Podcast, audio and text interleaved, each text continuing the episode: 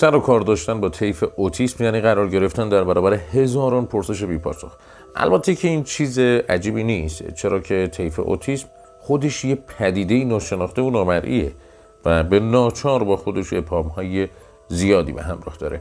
این بار تلاش کردیم. بخشی از پرسش هایی که برای بخش زیادی از خانواده ها مطرحه رو با یکی از درمانگرهای مجرب این هیته جناب آقای میسم نظام الدینی که سالهای فراوانی در این زمینه فعالیت داشتن در میون بگذاره. پیش از اینکه مصاحبه با ایشون رو گوش بدیم شاید جالب باشه بتونید پرسشگر این مصاحبه کسی نیست جز سامان.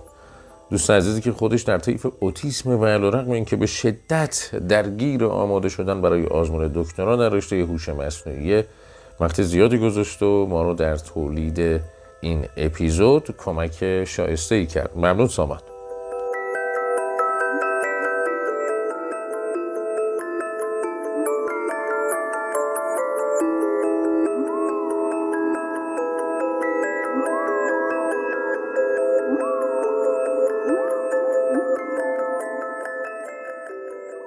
عرض سلام و ادب و احترام دارم خدمت شما و بسیار خورسندم که امروز در خدمت شما هستیم.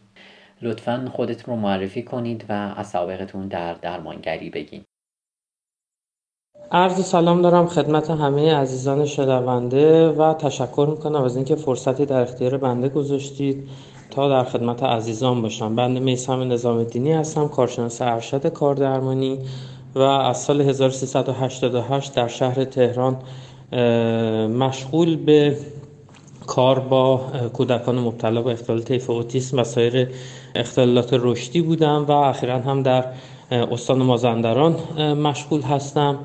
در کنار بحث درمانگر بودن و کاردرمان بودن و وظایفی که عهده هم بوده ترجمه کتاب پاسخ به سوالات درباره اختلال پردازش حسی و تعلیف کتاب اوتیسم معمای زمان ما رو انجام دادم و مدت زیادی هم هستش که در فضای مجازی در گروه های مختلف و همچنین در کانال خودم کار مشاوره با عزیزان رو انجام دادم و اخیرا هم با درست کردن اپلیکیشن اوتیسمیار سعی کردم که منبعی برای کسب اطلاعات درست و علمی در اختیار خانواده های اوتیسم بذارم و این خلاصه بود از فعالیت هایی که من در این دوازده سال در خدمت عزیزان بودم و سعی کردیم که مسئولیت اجتماعی خودمون رو تا حدودی اجرا بکنیم و کمک حال خانواده باشیم که دارای کودکان مبتلا به اختلال طیف اوتیسم هستند.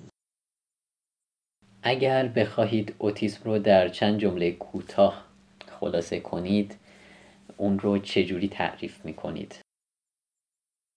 از 1943 که تشخیص اوتیسم توسط لو کانر برای چند تا از کودکانی که باشون سر و کار داشت گذاشته شد تا الان تعاریف خیلی مختلفی از اوتیسم رو شاهد بودیم و تشخیص های متفاوتی رو برای بچه ها میگذاشتن اما اگر بخوام به صورت کلی تعریف بکنیم اوتیسم یک نقص در ارتباط با دنیای پیرامون هست.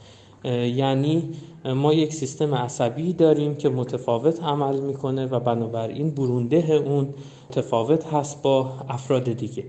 این تعریفی هستش که میشه به صورت کلی اوتیسم رو شامل حال اون دونست آیا این درسته که میگن افراد اوتیستیک؟ دنیا رو جور دیگه ای حس می‌کنن. برامون بگیم چرا اینطوریه؟ منظور از ادراک متفاوت و حس متفاوت مثلا چطوریه؟ مگر همه ما حواس پنجگانه مشابه نداریم؟ پس چطور افراد اوتیستیک جور دیگری حس می کنند؟ این که گفته میشه افراد اوتیستیک دنیا رو جور دیگه حس می‌کنن. بله واقعا درست هست. حالا ما این رو از کجا فهمیدیم؟ اول از ابزارهای اندازه‌گیری و ابزارهای سنجشی که در طی چند دهه اخیر رشد خوبی داشته و پیشرفت خوبی داشته این رو میشه فهمید و یکی هم از تجربه افراد مبتلا به اختلال طیف اوتیسم که اومدن و تجاربشون رو به اشتراک گذاشتن مثل تمپل گراندین. و می‌تونیم از صحبت اینا بفهمیم که اینها دنیا رو چطور درک می‌کنن. طبیعتا وقتی که ما تفاوت در سیستم عصبی داریم تفاوت در ادراک به وجود میاد. چون ادراک ما تحت تاثیر سیستم عصبیمون هست.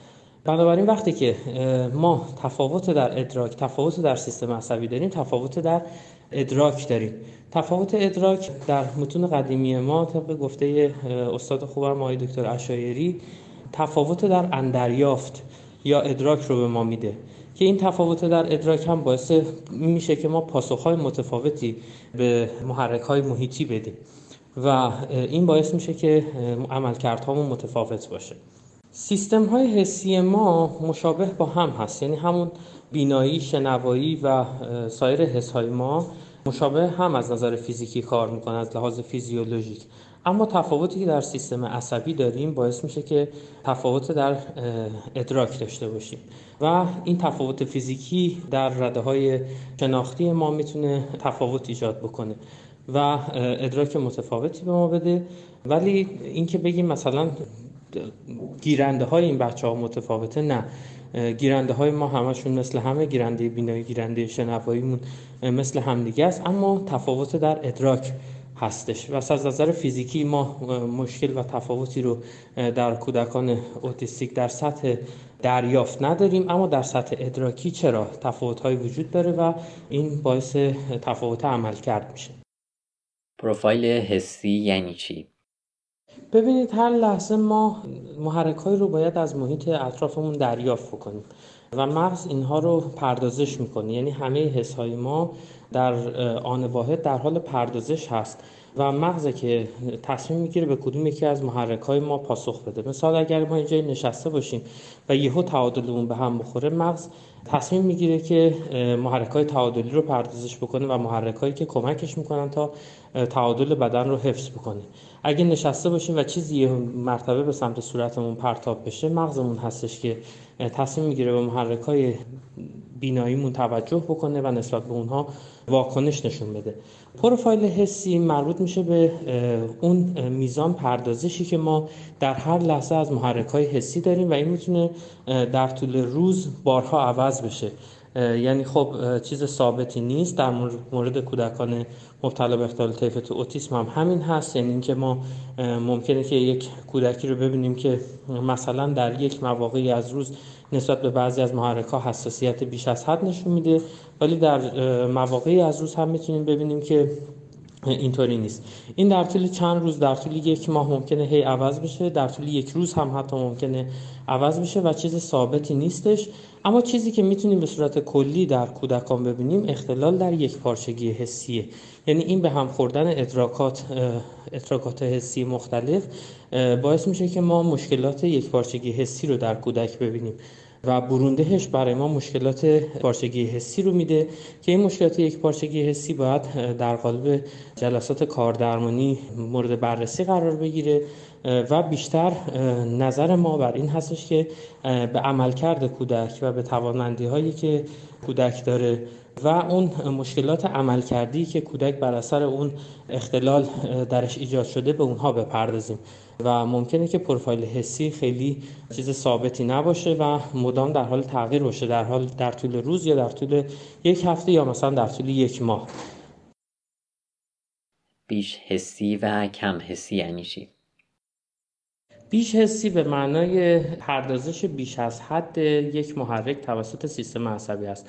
مثلا بعضی از کودکان هستن که بیش حسی شنیداری دارن. باز ممکن اینم ثابت نباشه. ولی بیش به این معنی هستش که یعنی کودک نسبت به یک محرک خاص واکنش بیش از حدی نشون میده. و کم حسی دقیقا نقطه مقابل این هست. یعنی کودک نسبت به برخی محرک ها محرک های حسی واکنش متناسب و به اندازه نشون نمیده. مثلا نسبت به محرک های شنیداری کودک ممکنه که کم حسی داشته باشه و مدام بخواد خودش رو با صداهای مختلف تحریک بکنه. یا اینکه برای پردازش برخی از محرک ها تمایل نداشته باشه و این علامت بیش حسی رو به ما نشون میده. کودکان اوتیستیک در چه زمینه هایی دچار تأخیر هستند؟ به صورت کلی چون کودکان دارای اختلال طیف اوتیسم در سیستم عصبی مرکزیشون تفاوت‌هایی وجود داره ما ممکنه که عملکردهای مختلف رو از اینها ببینیم. بسته به شدت زایه و میزان درگیری اونها. برخی از کودکان هستن که ممکن در برخی زمین ها بهتر باشن یعنی درگیری کمتری داشته باشن ولی در سایر جنبه ها خب درگیری عمیقتری داشته باشن. چیزی که به صورت کلی میشه گفت این تفاوتی که در سیستم عصبی وجود داره معمولا در ارتباط در شناخت در زبان و در مهارت‌های کلی کودک مهارت‌های حسی حرکتی کودک تاثیر بسزایی داره و افرادی که مبتلا به اختلال طیف اوتیسم هستن معمولا از نظر ارتباطی از نظر شناختی و از نظر حسی حرکتی دچار ضعف‌هایی هستند که این رو باید توسط تیم درمانگریشون که شامل کاردرمان و گفتار درمان و سایر تخصص ها هست پوشش بدن و سعی بکنن که کودک رو به اون نرم مطلوب یک کودک برای سن خودش نزدیک بکنن. لطفا کاردرمانی و فرایند آن رو به طور خلاصه برای ما توضیح بدید. کار درمانی تمام سعیش بر این هستش که عملکردهای کودک رو متناسب با سنش و context یا اون شرایطی که کودک داره در اون زندگی می‌کنه به نرم نزدیک بکنه و سعی بکنه که عملکردهای متناسب با سن خودش رو فرد بروز بده. خب طبیعتا یه قسمتی از این کارهایی هستش که ما انجام میدیم برای بهتر شدن عملکرد سیستم عصبی.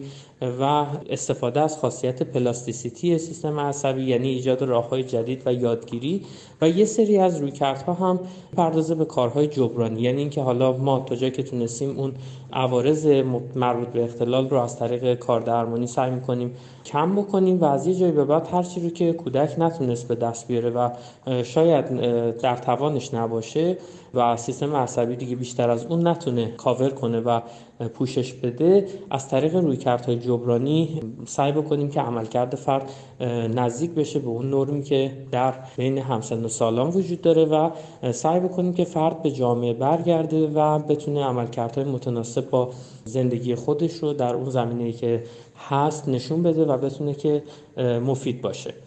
به طور مثال ما زمانی که می‌بینیم یک کودکی دچار مشکلات حسی و شناختی هست سعی می‌کنیم تا جایی که ممکنه از طریق روش های مثل یک پارچگی حسی سعی بکنیم که اون اختلالات حسی کودک رو جبران بکنیم و تا جایی که ممکنه پردازش حسی کودک بهتر بشه. و همینطور از نظر شناختی مشکلات ذهنی و شناختی اون رو شناسایی بکنیم و سعی بکنیم که این عملکردها رو تا جایی که می‌تونیم بهبود بدیم. و بعد از اون استفاده از روش هایی هستش که به صورت جبرانی بتونیم به خانواده پیشنهاد بدیم یا برای اون انجام بدیم تا فرد بتونه که در اون محیط مثل مدرسه یا داخل منزل بتونه عملکرد خودش رو داشته باشه. اگر اوتیسم یک اختلال در عملکرد ذهنه و تا پایان عمر با فرد اوتیستیک باقی خواهد ماند پس چطور کاردرمانی می‌تونه کمک کنه؟ اوتیسم یک اختلال در عملکرد سیستم عصبی هست که باعث تأخیرهایی در همه حوزه های مرتبط با زندگی کودک میشه. اما ما می‌تونیم با استفاده از روش های توانبخشی تا جایی که می‌تونیم میزان این زایه رو کم کنیم. مطابق با چیزی که سازمان جهانی بهداشت مطرح کرده در یک فرد ممکنه ناتوانی وجود داشته باشه ولی ناتوانی تبدیل به معلولیت نشه. و تا جایی که ممکنه ما می‌تونیم ناتوانی رو برای فرد کم بکنیم در سنین اولیه زندگی. خب طبیعتا در سنین اولیه زندگی ما کارمون راحت تر هست می‌تونیم خیلی از اون زایه ها و اون اتفاقاتی که برای فرد افتاده رو جبران بکنیم. حتی خیلی از افرادی که خیلی کم این میزان زایه یا تفاوت چندانی با جمعیت عادی ندارن ممکنه با دریافت خدمات توانبخشی از جمله کاردرمانی خیلی وضعیتشون بهتر بشه و این, این ناتوانی اونها تبدیل به معلولیت نشه. و این خیلی مهمه. در ادامه هم اگر که باز ناتوانی برای فرد باقی بمونه می‌تونه این ناتوانی به حداقل برسه و مزاحم عملکردهای روزمره زندگی فرد نشه. همچنان که می‌بینیم در بسیاری از افراد مبتلا به اختلال طیف اوتیسم که الان در حال حاضر هم در جامعه فعال هستند و کارهای مختلفی انجام میدن می‌تونن تحصیل کنن می‌تونن سر کار برن و این به مدد اتفاقاتی هستش که در توانبخشی افتاده و اینکه میزان زایه اونها کمتر شده و توان ورود به جامعه و مفید بودن رو دارن و از این نظر می‌تونه که خیلی برای خانواده ها مفید باشه و می‌تونه به فرد کمک بکنه. آیا کاردرمانی فرایند پرهزینه یک خانواده با سطح درآمد متوسط می‌تونه از پس هزینه هاش بر بیاد؟ در مورد اینکه آیا کاردرمانی فرایند پرهزینه باید متاسفانه بگم که اینطوری هست. خب کشورهای مختلف و سیستم‌های سلامتی مختلف با این هزینه ها به طریقه های مختلف کنار میان و سعی می‌کنن که این بار مسئولیت و این بار مالی که به خانواده تحمیل میشه رو کم بکنن. خب ما در هر جایی از دنیا روش هایی داریم برای کم کردن این از جمله استفاده از پوشش های بیمه ای که یه مقداری در کشور خودمون این جدی گرفته نشده. ولی خب اخیرا بیمه سلامت ایرانیان فکر می‌کنم که مشغول کارهایی هست و داره کارهایی رو انجام میده برای اینکه بتونه خدمات مرتبط با اختلال طیف اوتیسم رو تحت پوشش قرار بده. در خارج از ایران هم تقریبا همین مسئله هست. یعنی کلا خدمات توانبخشی خدمات گرونی هست و دریافت اون مستلزم صرف هزینه و وقت زیادی هست و خانواده باید خیلی حوصله بکنه به خاطر اینکه ما ابزارهایی که در توانبخشی داریم بیشتر ابزارهایی هستش که خب از طریق آموزش و از طریق تمرین و از طریق پایداری خانواده برای اجرای یک روش پاسخ میده و خیلی کند هست. بنابراین اینکه هزینه داشته باشه بله متاسفانه اینطوری هست ولی خب میشه با استفاده از سیستم های ایمنی مختلف این بار رو کم کرد و البته این اواخر هم داره توجه ها بیشتر به سمت اختلال طیف اوتیسم جلب میشه به خاطر اینکه یک موزل جهانی شده. تعداد افراد مبتلا به اختلال طیف اوتیسم خیلی بیشتر شده و یواش یواش دولت ها و کشورها و به صورت کلی خدمات بیمه داره به این سمت میره که بتونن این خدمات رو هم پوشش بدن. ولی باز با این حال حتی با این هزینه بالا میشه به نحوی جلسات رو مدیریت کرد و به نحوی کار کرد که افراد محروم از دریافت خدمات نشن با حداقل جلسات و تاکید بر نقش خانواده تا یه مقداری این بار از روی دوش خانواده برداشته بشه. ولی چیزی که مهم هستش این هستش که ما با وجود اینکه این خدمات خدمات گرونی هست. حتما به این فکر بکنیم که می‌تونه راهگشا باشه و خیلی به افراد کمک بکنه برای کم کردن زایهشون و کمتر شدن مشکلات آینده فرد. بنابراین این گرون بودن یواش یواش داره در دنیا مسئلهش حل میشه. در کشور ما هم انشالله یواش یواش در سالهای آینده شاهد حرکت های خوبی خواهیم بود و انشالله که این وضعیت بهبود پیدا می‌کنه. چه کسی صلاحیت رسیدگی به مشکلات اوتیسم رو داره؟ روانشناس، روانپزشک، گفتار درمانگر و یا رفتار درمانگر ببینید ما یه زمانی هستش که فقط با خود اختلال طیف اوتیسم طرف هستیم. یه زمانی هم هستش که برخی اختلالات به صورت همبود با اختلال طیف اوتیسم وجود دارند ولی به صورت کلی باید بدونیم که زمانی که یک کودکی مطابق با انتظار رشد نمی‌کنه از نظر مایلستون های رشدی یا اون نقاط عطف رشدی به دست نمیاد. اولین کاری که باید انجام بشه اینه که بیایم و سلامت سیستم اعصاب و سیستم عصبی رو بررسی بکنیم. خب این کار توسط متخصص مغز و اعصاب انجام میشه. و پزشک مغز و اعصاب ممکنه در همون مراحل بتونه تشخیص رو مطرح بکنه. یا حالا در مراحل بعدی ممکنه که کودک به خاطر مسائل رفتاری یا گرفتن تشخیص های قطعی پیش روانپزشک هم بره و توسط روانپزشک هم معاینه بشه. اما چیزی که ثابت هست و در تمام این مراحل باید بدونیم اینه که اینکه کودک چه تشخیصی داره می‌تونه روی کار توانبخشی تاثیر بذاره. اما بعد از گرفتن تشخیص توسط کودک مهمترین اعضا و مهمترین کسانی که می‌تونن با بچه کار بکنن اعضای تیم توانبخشی هستند که شامل کار درمان، گفتار درمان و روانشناس است که هر کدوم از اینها در حیطه کاری خودشون می‌تونن کودک رو ببینن مشکلات عمل کردیش رو بررسی بکنن و به خانواده راهکارهای لازم رو بدن.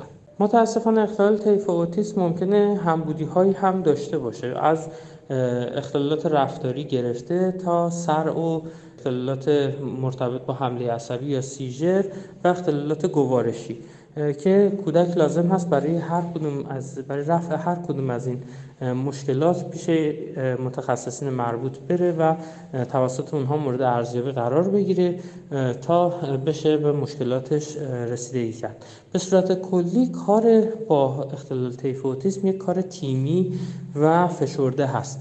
و باید همه اعضای تیم درمان با همدیگه هماهنگ باشن و تخصص های مختلف ممکنه با یک کودک کار بکنن و نظرات مختلف رو بدن و بهترین نتیجه زمانی حاصل میشه که کودک از همه جنبه ها مورد ارزیابی قرار بگیره و مشکلاتش به صورت کامل شناسایی بشه. مثلا برای کودکی که مشکل غذا خوردن داره و غذاهای بسیار محدودی مصرف می‌کنه باید به چه کسی مراجعه کنند هر مشکلی که برای کودک وجود داره ممکنه چندین دلیل داشته باشه و باید از چند منظر بهش نگاه کرد. به طور مثال کودکی که مثلا در جویدن مشکل داره ممکن نتونه غذاهای متنوع مصرف کنه. کودکی که در بل مشکل داره باز ممکن نتونه مثلا غذاهای متنوعی مصرف کنه. کودکی که مشکلات حسی داره مشکل حس بویایی داره باز ممکنه همین قضیه باشه در موردش و نتونه غذاهای متنوعی مصرف کنه. برخی بچه ها رفتاری خاص دارن. که این عادت های رفتاری ممکنه براشون به صورت روتین شده باشه و اینها مثلا یک غذایی رو یک دوری نمیخوردن و الان مثلا به صورت عادتی از خوردن اون غذاها اجتناب می‌کنن. یا برعکس داره رفتارهای مراسمی هستن که مثلا عادت کردن چند مدل غذا رو بخورن و اصلا دوست ندارن غذای دیگه رو امتحان کنن. این که مثلا یک کودکی چنین مشکلی داره واقعا باید از نظر جنبه های مختلف بررسی بشه و راهکار لازم داده بشه و همه اینها می‌تونه راهکارهای جداگانه داشته باشه که متخصصین مختلف در کارهای خودشون می‌تونن این راهکارها رو به خانواده بدن. مثال مشکل بل و جویدن رو معمولا گفتار درمانگر حل می‌کنه. مشکلات حسی که مانع عملکرد کودک میشه و حالا ممکنه که در این عمل دخالت داشته باشه رو توسط کاردرمان می‌تونن پیگیر باشن و مشکلات رفتاری رو هم می‌تونن با روانشناس مطرح بکنن. البته همه عزیزان که با اختلال طیف اوتیسم کار می‌کنن تا حدودی ممکن در مورد هر کدوم از این اطلاعات داشته باشن. اما کار تخصصی به هر حال این رو ایجاب می‌کنه که برای هر کدوم از این مسائل از اون کسی که واقعا اطلاعات در این هیته داره نظر خواهی کرد. گاهی خانواده ها میگن ما مدت ها پیش یک یا چند درمانگر رفتیم و نتیجه نگرفتیم. اساسا چطور یک خانواده می‌تونه اثر بخشی رو بسنجه؟ ببینید در امر مداخله و درمان اختلال طیف اوتیسم به خاطر اینکه کودک درگیر هست و خب طبیعتا هر کودکی هم داره یک خانواده هستش که بر حال نگرانش هستند و طبیعتا اینجا باعث میشه که هیجانات خانواده بسیار زیاد باشه. خصوصا ابتدایی که تشخیص می‌گیرن و چه بسا بعضی ها همچنان تا زمانی که درگیر هستن از نظر روانی با این موضوع همچنان هیجان خیلی بالایی رو تجربه می‌کنن. اما خب بعضی ها می‌تونن به این هیجان غلبه کنن و این مقدار منطق رو بیشتر حاکم بکنن. ولی به صورت کلی هیجانات خانواده چون بالا هست ممکنه تصمیمات ناگهانی بگیره.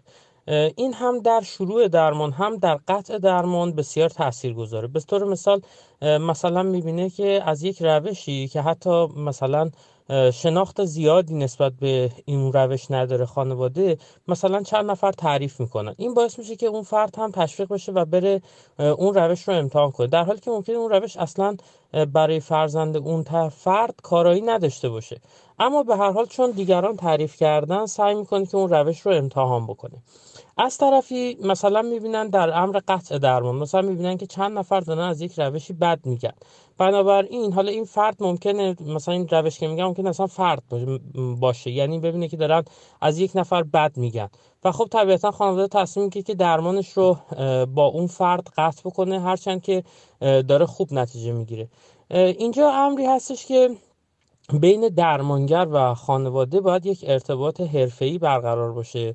و خانواده جویای پیشرفت فرزند خودش باشه و تا جایی که ممکنه منطق رو بر روابطش با درمانگر حاکم بکنه و در بحث پیگیری درمان حتما منطقی رفتار بکنه. چرا که اگر هیجان خانواده به هر ترتیب دستخوش تغییر بشه و هیجان زده باشه در شروع و یا قطع یک نوع درمان قطعا این آسیب هم به کودک می‌رسه هم به خانواده.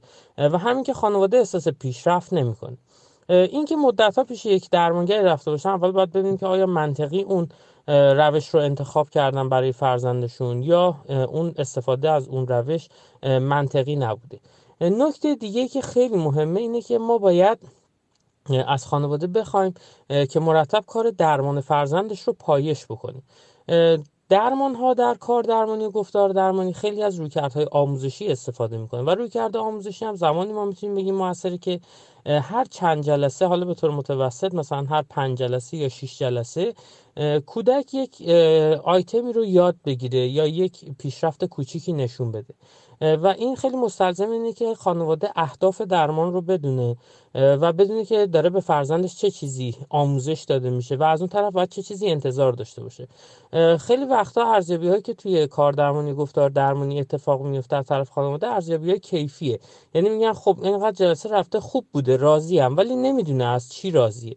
اینکه این ناراضیه یا راضی هست این رو باید به صورت خیلی روشن واضح و هدفمند خانواده بتونه بیان بکنه و از درمانگرش بخواد که اون هم به صورت هدفمند بهش بگی که داره چه کار می‌کنه با فرزندش و بعد از مثلا پنج جلسه 6 جلسه چه نتیجه به دست میاد؟ چون به ما داریم کار رو می‌کنیم یک سری داده ها رو داریم به کودک میدیم و طبیعتا ما یک بازخورد یا آموزشی هم باید در کودک ببینیم. بنابراین اینطوری میشه که میشه منطق رو در روابط درمانگر رو خانواده حاکم کرد و بهترین نتیجه رو از درمان گرفت. در بین مراجعین شما چه مشکلاتی رایج تره بابت چه مشکلاتی بیشتر مراجعه می‌کنن و کمک می‌خوان؟ در بین مراجعینی که من دارم اکثرا خب اون مشکلاتی که مطرح می‌کنن ممکنه چیزهای مختلفی رو مطرح بکنن ولی همش مرتبط با یک مسئله بزرگتر هست. مثلا یه خانواده میاد میگه این بچه من کلیشه زیاد داره. یکی دیگه میگه که مثلا رفتارهای حسیانه فرزندم زیاده. مثلا دست روی گوشش می‌ذاره. یعنی همه اینا مشکلات مشکلات حسیه ولی تابلوهای ظاهری مختلفی داره. ولی خب خانواده می‌خواد دونه دونه اینها رو مطرح می‌کنه. و شاید ندونه که همه اینها مثلا مربوط میشه به مثلا که یه بچه هم در شنواییش تندکاری نشون میده. هم مثلا نوک پنجه پا را میره. هر دوتاش مربوط میشه به حس مثلا تعادل.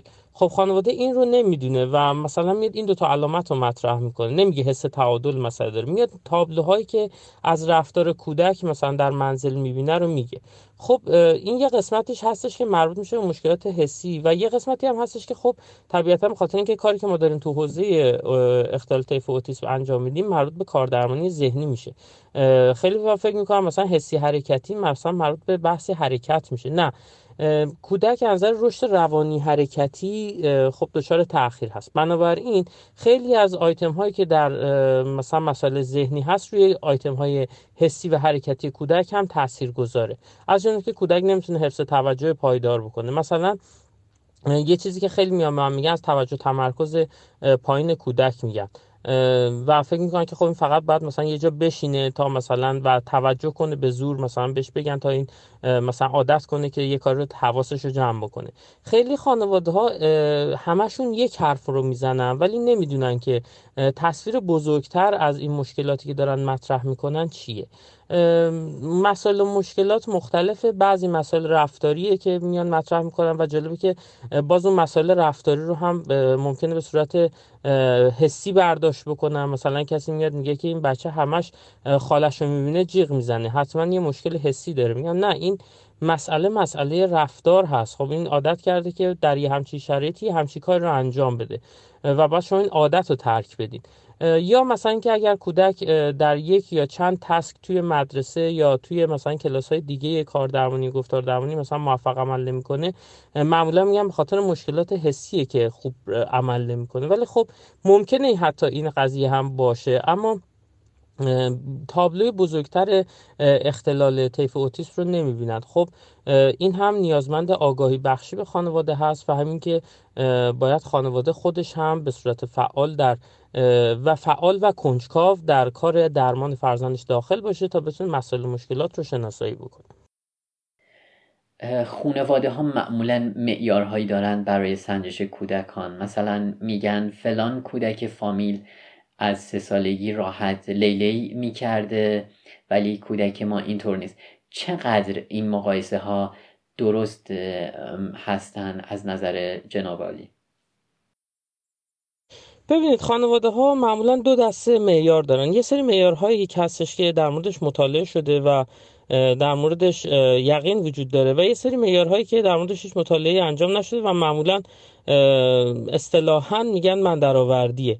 ببینید مثلا ما در مورد یک کودکی که نرم به دنیا اومده ترم هست یعنی سر وقتش به دنیا اومده مشکل حرکتی نداره یا سایر مشکلات رو انتظار داریم از بین سن 11 ماهگی تا 15 ماهگی راه بره.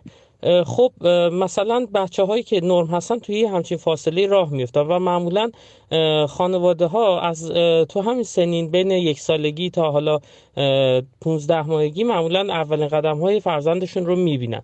حالا تک و توک بچه هستن که دیرتر راه میرن و مشکل خاصی ندارن. اما بعضی بچه هم هستن که هم دیر راه میرن هم دیر حرف می‌زنن هم مسائل دیگه دارن.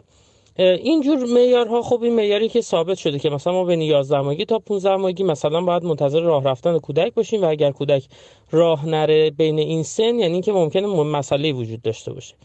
خب این در موردش مطالعه شده. اما مثلا یه سری معیارها هستش که خانواده خودش برای خودش می‌سازه. مثلا متاسفانه می‌بینیم که نزدیکان کودک مثلا به پدر و مادر میگن که ما مثلا یه دایی هم داشته که تا سن مثلا 6 سالگی حرف نزده. یه عمو داشته که تا مثلا 7 سالگی حرف نزده. یه نمی‌دونم پسر خاله داشته که تا 3 سالگی راه نرفته. خب این معیارها معیارهای درستی نیست و معمولا نشون دهنده ای هستش که خانواده نمی‌خواد اون مشکل کودک رو ببینه و داره اون رو پشت گوش میندازه یا به نحوی داره سعی می‌کنه که عادی انگاری بکنه قضیه رو. یه سری از مهارت ها خب در یک سنی باید به دست بیان و معمولا در نرم جامعه و در نرم افرادی که حالا به صورت عادی رشد می‌کنن اون مایلستون سر اون وقتی که باید به دست میاد و خب جلو میره. ولی خب به صورت کلی هم باید بگیم که هیچ بچه شبیه بچه دیگه نیست. و حتی دو تا برادر یا دو تا خواهر که از یک رحم در یک زمان به دنیا اومدن و دو قلو هستند اینها هم حتی ممکنه از نظر کسب مهارت های مختلف با همدیگه اختلاف داشته باشند ولی خب همیشه بهترین منبع برای کسب معیارهایی که ما مد نظر قرار میدیم در رشد اون ارزشیابی ها و اون پرسشنامه ها و اون قربالگری هایی هستش که به صورت رسمی وجود داره و در ایران خودمون مثلا پرسشنامه ASQ هست که در سن مختلف برای کودک وجود داره و خانه های بهداشت مثلا این رو در اختیار والدین قرار میدن و وظیفه های خانه های بهداشت این هستش که اگر که وقتی کودکی طبق معیارها جلو نرفت برای ارزیابی بیشتر اون رو ارجاع بدن که حالا فکر می‌کنم توی چند سال اخیر یه مقدار این قضیه دچار کندی شده و یه مقدار فراموش شده.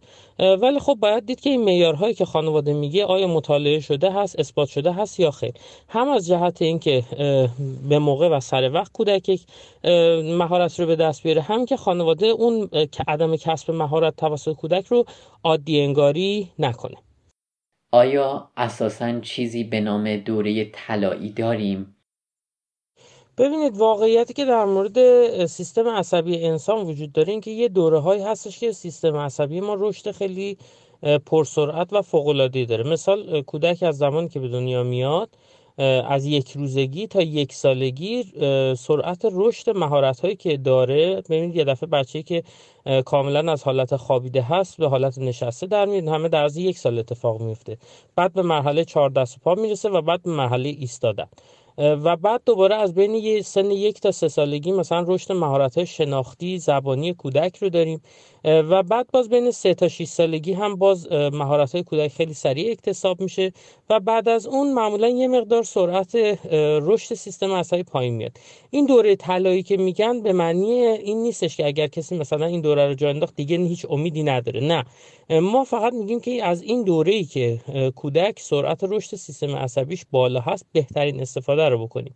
یعنی اینکه سعی بکنیم بین سن یک تا 6 سال تا جایی که می‌تونیم سریع مهارت ها رو به کودک بدیم. و این یکی از اصول مداخله زود هنگام هست. مداخله زود هنگام یا early intervention میگه که در اولین زمانی که ممکن هست برای کودک تراپی شروع بشه.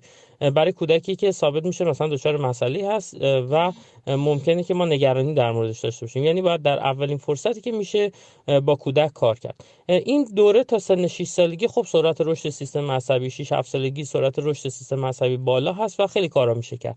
و بعد از اون باز دوباره دوره هایی داریم که باز سرعت رشد سیستم عصبی بالاست مثل دوره بلوغ. ولی خب از این سرعت کمتر میشه. یعنی هر چقدر سن بالاتر بره رشد سیستم عصبی و میزان یادگیری و توان یادگیری کودک کمتر میشه. و خب طبیعتا ما باید زحمت بیشتری بکشیم برای اینکه بخوایم یک مهارتی رو برای کودک تسهیل بکنیم و پیشرفت بدیم در کودک. اصلا یک فرد اوتیستیک به مشاور یا درمانگر مراجعه نکنه چه میشه؟ ببینید بسیاری از افراد بودن که حالا به خاطر در دسترس نبودن خدمات از خدمات استفاده نکردند و خب طبیعتا اینها از نظر آموزشی از نظر عمل کرد از نظر اینکه چقدر اون ناتوانی هایی که دارن تبدیل به معلولیت شده خب میشه دید اونها رو و دید که چقدر می‌تونه اثر بدی داشته باشه. معمولا خانواده زمانی که کودکشون دچار مسئله میشه برای گرفتن خدمات مراجعه می‌کنن. و ما می‌تونیم تاثیر درمان رو ببینیم. اما اینکه بخوایم تاثیر عدم مداخله رو ببینیم معمولا خیلی کم پیش میاد. مگر در خانواده که خیلی محروم بودن یا در نقاطی بودن که مثلا دسترسی نداشتن که البته خود منده در این سالهایی که کار کردم واقعا چندین مورد رو برخورد داشتم که خیلی دیر مراجعه کردن.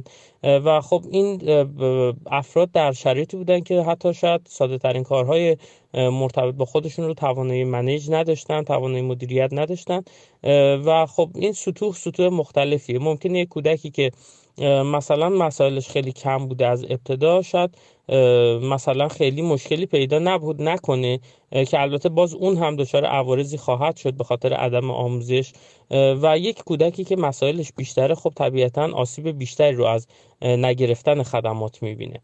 مسئله این هستش که کودک تمامی اون ظرفیت های بالقوه‌ای که داره رو بلفل کنه و تا جایی که ممکنه عملکردهاش مشابه با عملکردهای همسن و سالان خودش بشه و بتونه که اون نرم های آموزشی رو کسب بکنه. و خب اینم باید بدونیم که کار درمانی فقط برای معلولین انجام نمیشه. خود بنده سالهای سال با افرادی کار کردم که یعنی با کودکانی کار کردم که هیچ مشکل خاصی نداشتن هیچ تشخیص خاصی نداشتن. از مهد کودک یا حالا متخصصین مختلف ارجاع می شدن برای توانمندسازی. یعنی یک کودکی که ممکنه مسائلش خیلی هم کم باشه و زود برطرف بشه این یک فرصت برای خانواده است که می‌تونه کودکش رو با خیال راحت در سالهای آینده عملکردهاش رو رشد بده و نگرانی از بابت اینکه کودک ضعف داره نداشته باشه. پس ما فقط توانبخشی شاید یک قسمت کارون باشه بحث توانمندسازی رو هم داریم. که حتی کودکی که خیلی مسائلش هم کمه می‌تونه اون ظرفیت های بالقوه خودش رو به ظرفیت های بلفل تبدیل بکنه و طبیعتا به این ترتیب از مشکلاتی که آینده براش ممکنه به وجود بیاد به خاطر نداشتن بعضی از مهارت ها خب جلوگیری میشه. به طور مثال کودکی که از نظر حرکتی حسی حرکتی کند هست این مشکل باش بزرگ میشه. و در آینده ممکنه دچار اعتماد به نفس ضعیف دچار مشکلات مرتبط با کسب مهارت های مختلف باشه. خب طبیعتا اگر این در سن کودکی به دادش ما برسیم و بتونیم با درمان های مناسب اون آموزش لازم رو بهش بدیم و اون پلاستیسیتی سیستم عصبی رو ازش استفاده بکنیم این در دوره بزرگسالی خیلی عوارض کمتری رو تجربه می‌کنه و یا شاید اصلا عوارضی رو تجربه نکنه.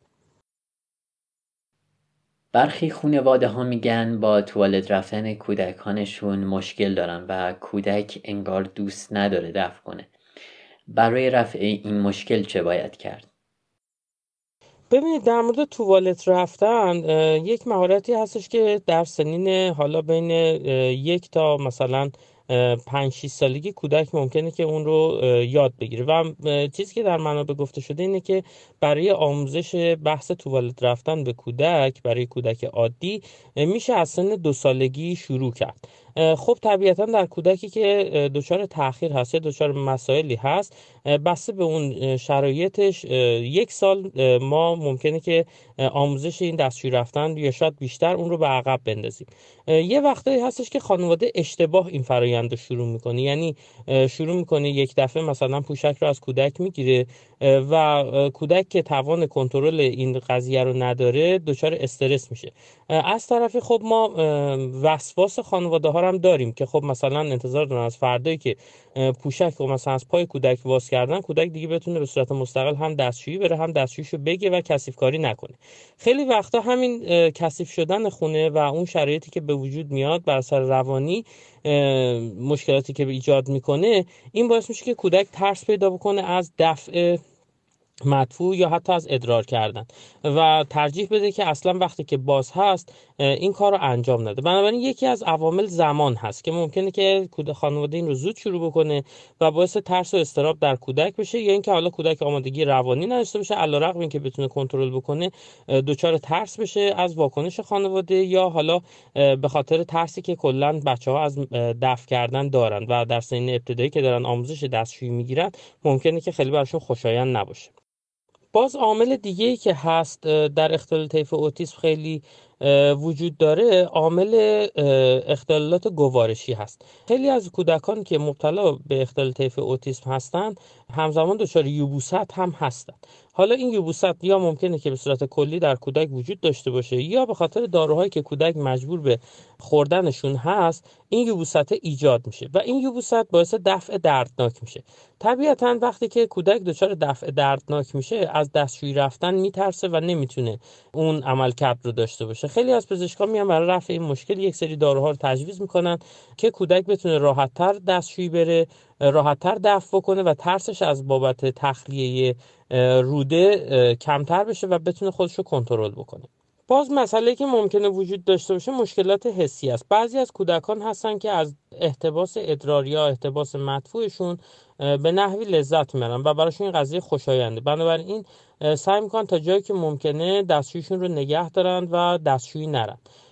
و مورد دیگه ای هم که مثلا هست این هستش که مثلا کودک بعضی از داروهایی که می‌خوره ممکنه براش بی اختیاری ادرار یا بی اختیاری مدفوع ایجاد بکنه و این تا زمانی که بخواد بفهمه که مثلا دچار دفع شده یه مدت زمان طول می‌کشه و موقع دیگه کار از کار گذشته. این در حقیقت لباسش رو کثیف کرده و ممکنه متوجه این قضیه نشه یا دیر متوجه بشه که در اینجور موارد میشه با پزشک مشورت کرد برای تغییر دارو.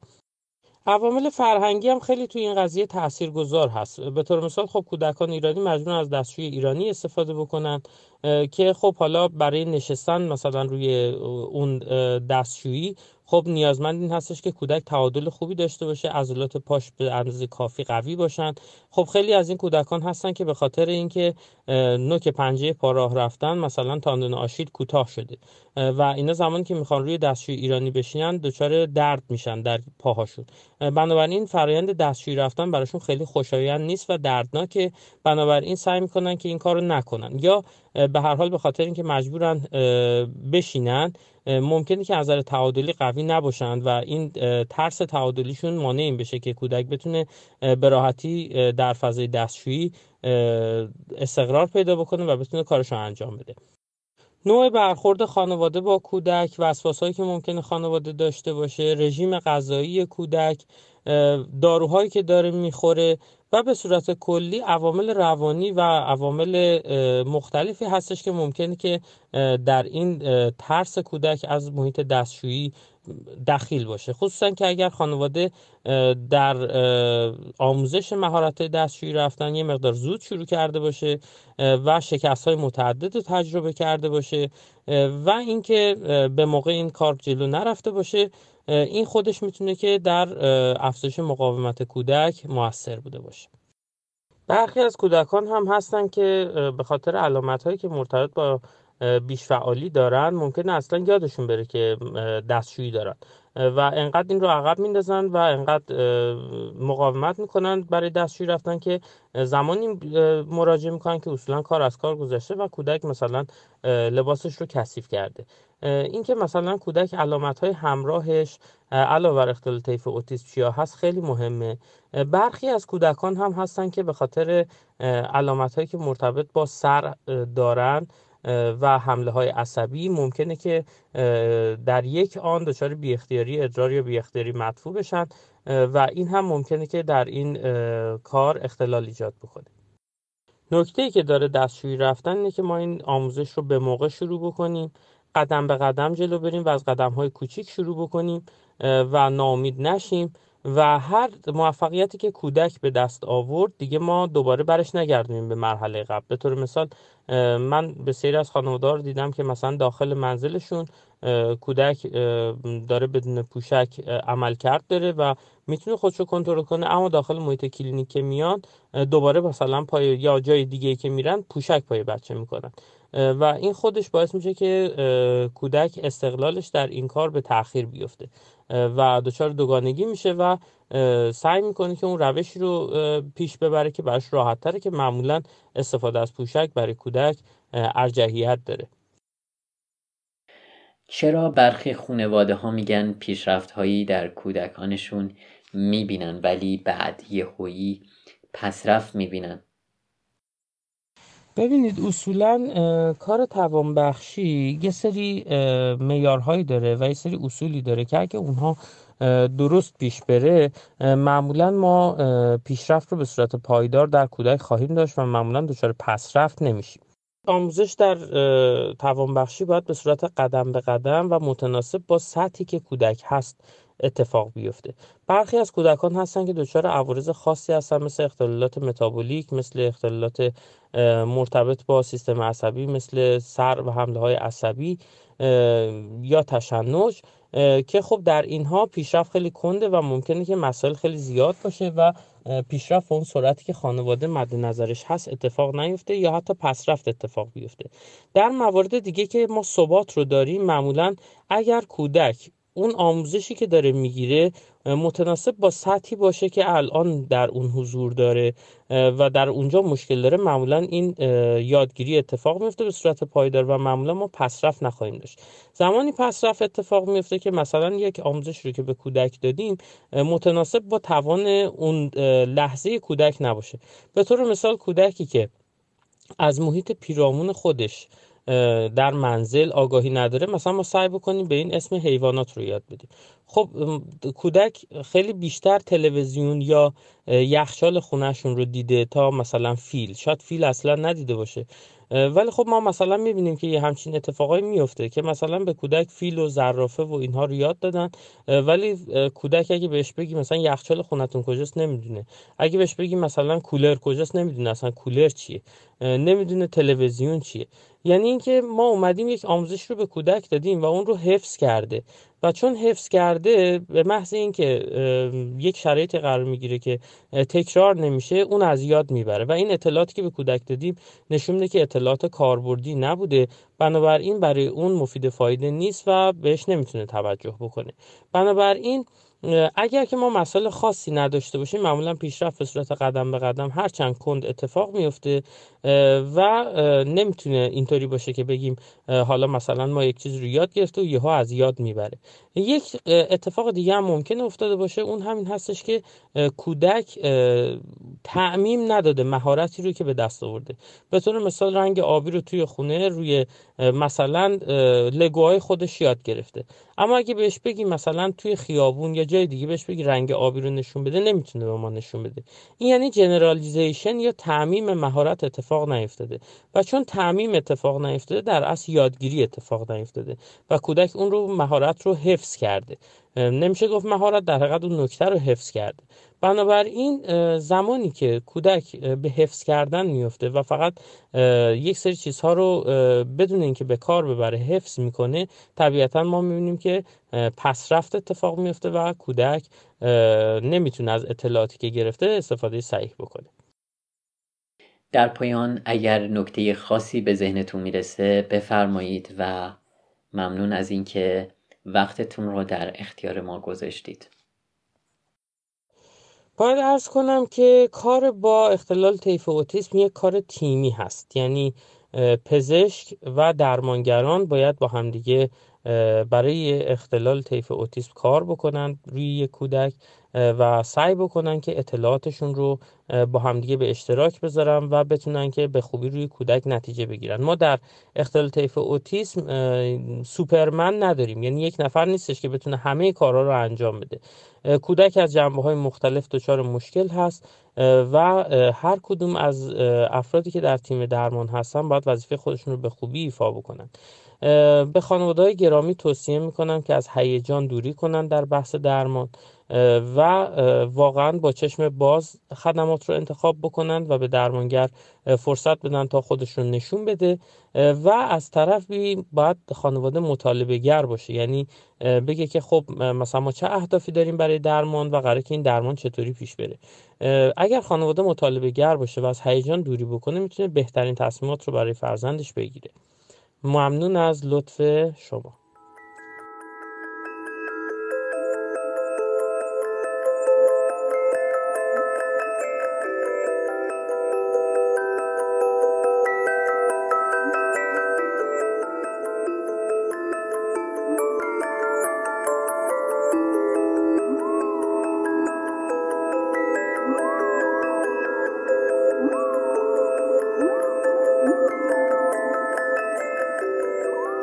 سپاس از شما که با ما همراه بودید و همینطور سپاس از جناب آقای نظام الدینی گرامی که با حوصله بسیار به پرسش های ما پاسخ دادن. از سیما و سامان عزیزم ممنونیم که برای تولید این اپیزود کوشش زیادی کردن.